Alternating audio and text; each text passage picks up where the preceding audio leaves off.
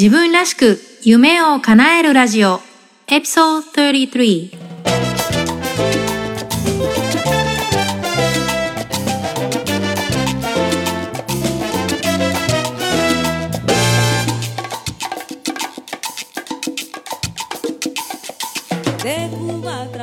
自分らしく夢を叶えるラジオ。この番組は自分の強みを活かして理想の働き方と生活スタイルを実現する素敵な皆さんを応援する番組です。こんにちは、サンディエゴメイです。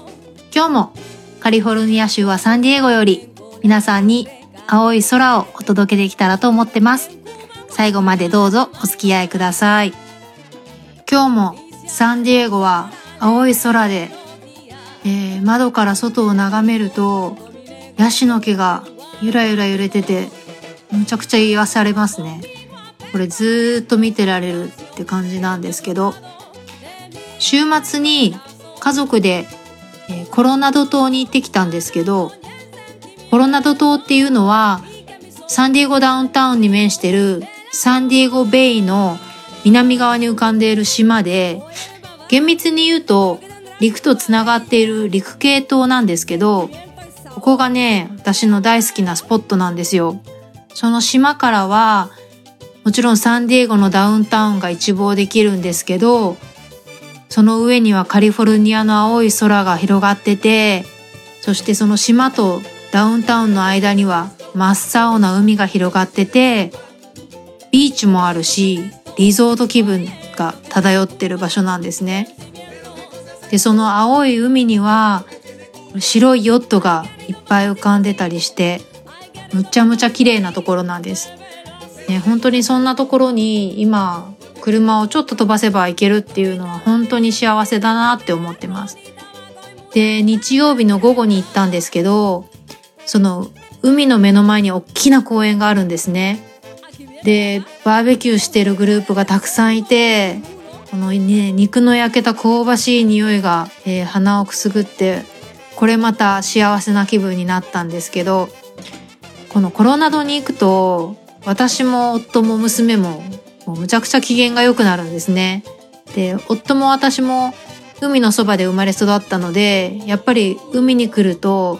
自然とリラックスできる心が和むんですよね。でその公園で、まあ、夫と子供が遊んでるのを眺めながら、まあ、いい感じの風が吹いてきてですねぼーっとするのが至福の時でした。でその公演まあ家族とか、まあ、グループみたいなのが多かったんですけど鉄棒でですねなんかアクロバティックな演技をするラテン系のお兄ちゃんがいて周りに人だかりができてて、えー、娘も夫も目が釘付けになってたんですけど、まあ、そんなちょっと日本ではあまり見ないような光景も見ることができて、うん、かなりリフレッシュできましたね。まあ、そんなわけで今日は自分だけのパワースポットを見つけようというお話をしてみようと思います。自分らしく夢を叶える自分だけのパワースポットということで、皆さんはお気に入りのパワースポットを持ってますか、えー、今日は、えー、私がまだ日本に住んでいた頃、アメリカ・サンディエゴに住みたいなぁと夢を見ていた頃に通っていたパワースポットの話をしようと思います。私が最初にサンディエゴに来たのは大学3年生の時に交換留学できていて、1年間、えー、この土地で過ごしたんですけど、1年間って言ってもね、もうあまりに短くて、ものすごい不完全燃焼感を感じて帰国したんですよね。もちろん英語力も全然上達しなかったし、まあ全然ってことではないかもしれないですけど、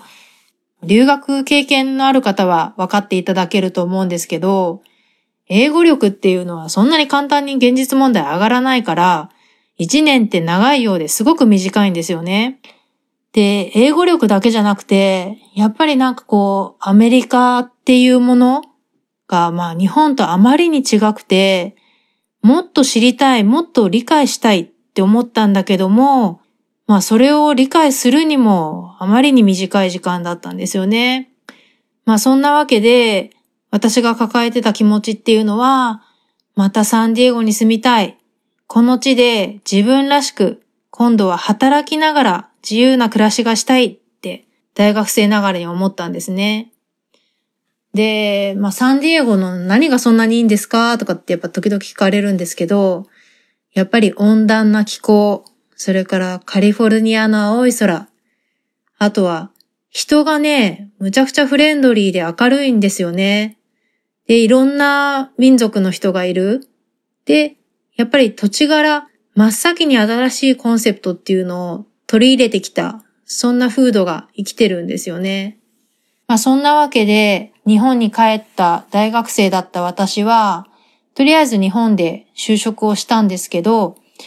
やっぱり社会人になっても、サンディエゴには夏休みを使って、ほぼ毎年帰ってきてたんですね。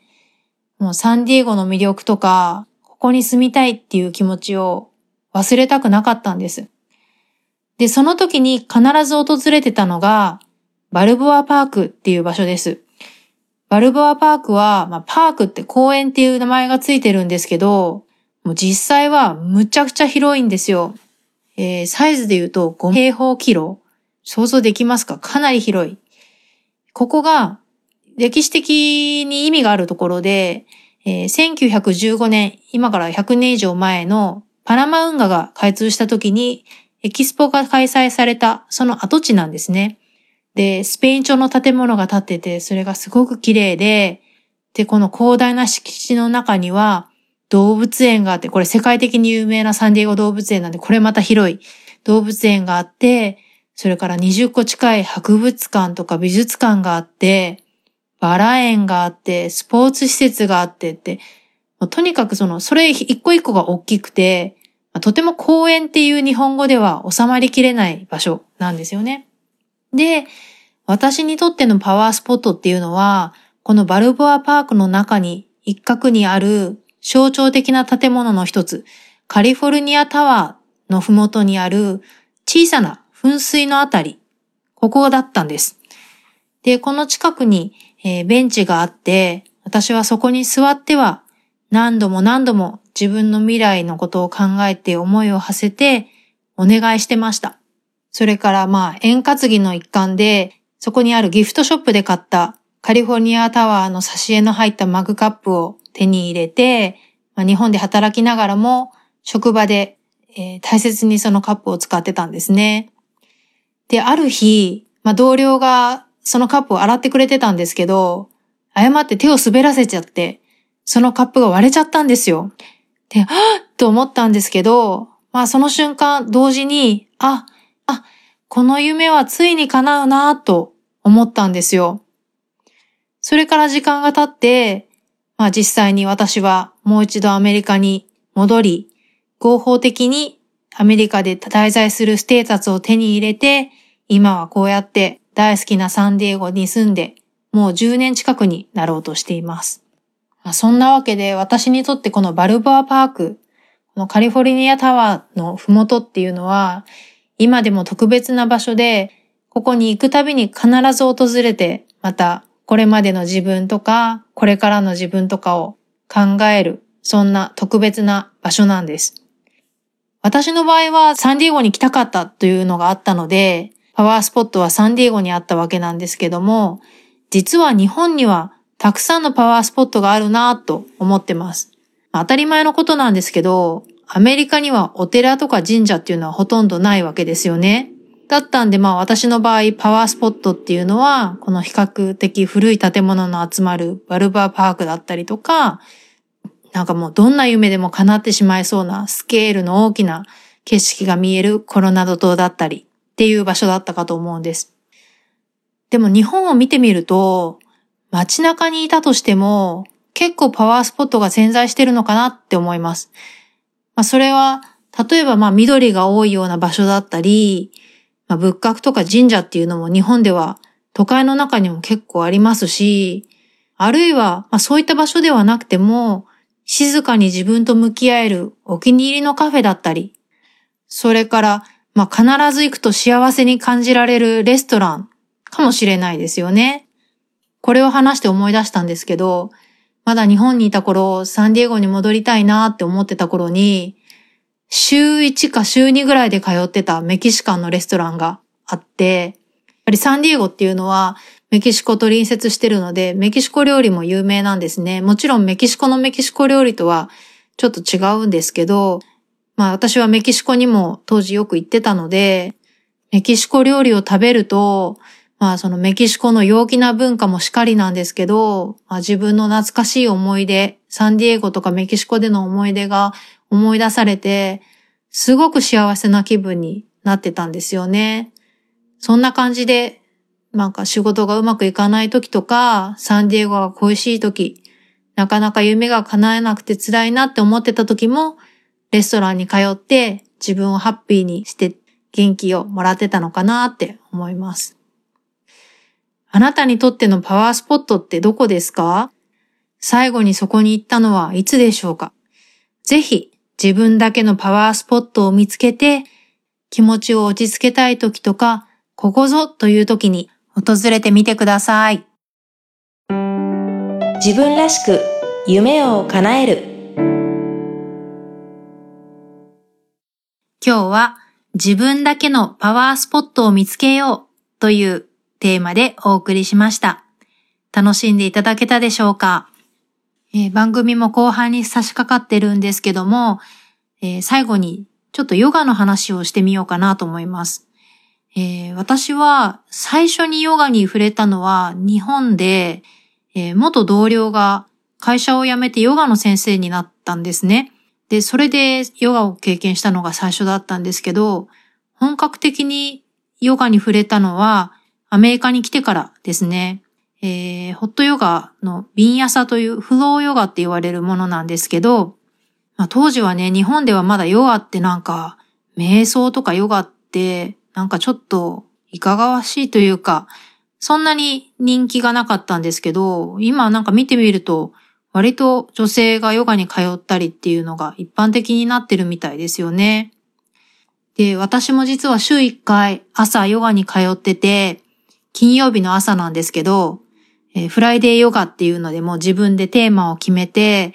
えー、通ってます。で、うちの近くにあるヨガスタジオなんですけど、もうこのね、ジャッキーっていう先生がいるんですけど、ものすごく才能に溢れてる人なんですよ。なんかちょっとどういう人かとかよく知らないんですけど、もうね、その先生が入ってきて、レッスンが始まってもう3分以内にすごく気持ちよくなるんですよ。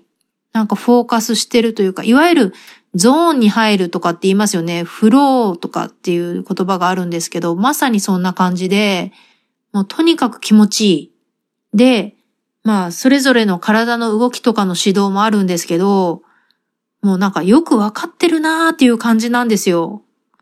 なんかこう、もう一つ一つが気持ちいい。で、この人は本当に才能があるなーって思ってて、えー、足げく通ってるんですけど、まあそういう意味では、私にとってその金曜日のヨガ、その先生がするヨガのクラスっていうのも、大きなパワースポットだなーって思ってます。で、もうね、そんな先生が言ってくれるっていうのもすごいありがたいことだからっていうので、えー、オンラインでレビューを書きました。なんかそういういいものってあると、自分だけで独占したいというか、そんなわざわざ人に教えたくないっていう気持ちがありつつも、やっぱりいいものはいいから、やっぱりそうやって